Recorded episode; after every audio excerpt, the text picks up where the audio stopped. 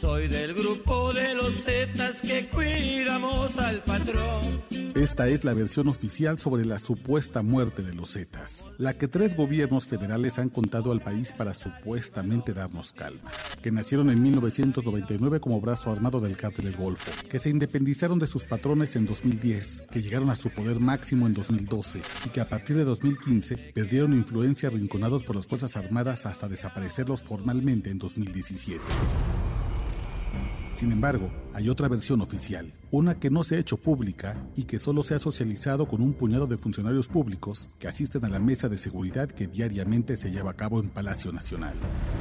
En ese relato gubernamental, los Zetas siguen vivos, demasiado vivos para ser solo una pesadilla del pasado. Estos otros datos están asentados en un documento elaborado por la Fiscalía General de la República a petición del propio presidente Andrés Manuel López Obrador, quien en noviembre pasado solicitó un informe sobre la violencia que azota a Tabasco, su estado natal. El reporte, al que tuvo acceso Nación Criminal, asegura que estos Zetas de nuevo cuño han cambiado la manera en la que generan violencia en el país. Ya no son un cártel monolítico, sino liderazgos que enseñan a brazos armados cómo crecer en tiempo récord en el mundo criminal. Dicho de otro modo, han dejado de ser una gran empresa criminal para convertirse en asesores de pequeñas y medianas empresas criminales, que buscan un modelo de negocio a través de la violencia extrema que los haga destacar entre tantos competidores. Muy atrás quedaron los tiempos de los jefes numerados, esos que tenían clave privada con una Z y número, como el Z3 o el Z40. Hoy, los Zetas que han sobrevivido buscan trabajo con las hojas de alta y baja del ejército mexicano, copias bajo el brazo de sus certificados que demuestran sus especialidades, por ejemplo, en explosivos o contrainsurgencia, y hasta sus capacitaciones por instructores estadounidenses e israelíes. Se mueven entre bolsas de trabajo que se ofertan en grupos de mensajería instantánea cifrada de extremo a extremo, para que solo los miembros que han sido sometidos a una revisión de sus perfiles puedan iniciar entrevistas de trabajo. Y es que el crimen organizado, por supuesto, tiene departamentos de recursos humanos que buscan candidatos, los examinan y si cumplen con los requisitos y se acuerda una oferta económica, los contratan.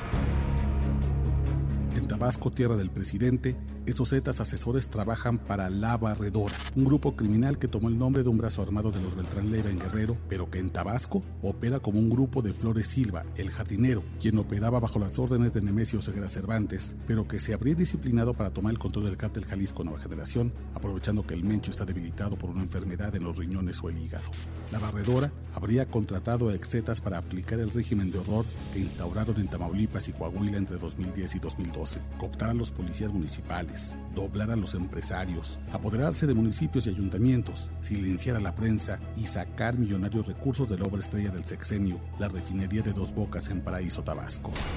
En Palenque, Chiapas, donde está el rancho al que el presidente se mudaría después del fin de sexenio, operan los huistas, quienes contrataron a viejos zetas para reforzarlos en sus negociaciones, también con decisiones del cártel Jalisco Nueva Generación. La violencia extrema vista en el estado sureño en los últimos meses es atribuible a los asesores de la letra. El mapa indica que los cetones asesores también aconsejan, adiestran, orientan en terror a los ardillos en Guerrero en su lucha por la montaña mapolera contra los tlacos, a la línea en Chihuahua en su batalla para expulsar a los de Ciudad Juárez, y a los metros en su disputa por arrasar con sus hermanos del cártel del Golfo, como los escorpiones y los ciclones en Tamaulipas. El informe ubica a viejos zetas en las mesas del cártel Santa Rosa de Lima, que también ha engrosado sus filas con mercenarios colombianos entrenados en Emiratos Árabes Unidos. En el cártel de Juárez en las rutas migrantes al Paso, Texas. En el cártel del noreste en la guardia privada de la extracción de gas en la cuenca de Burgos. Y hasta en los rebeldes del cártel de Sinaloa, que no se someten a los chapitos. En resumen, los zetas no han muerto,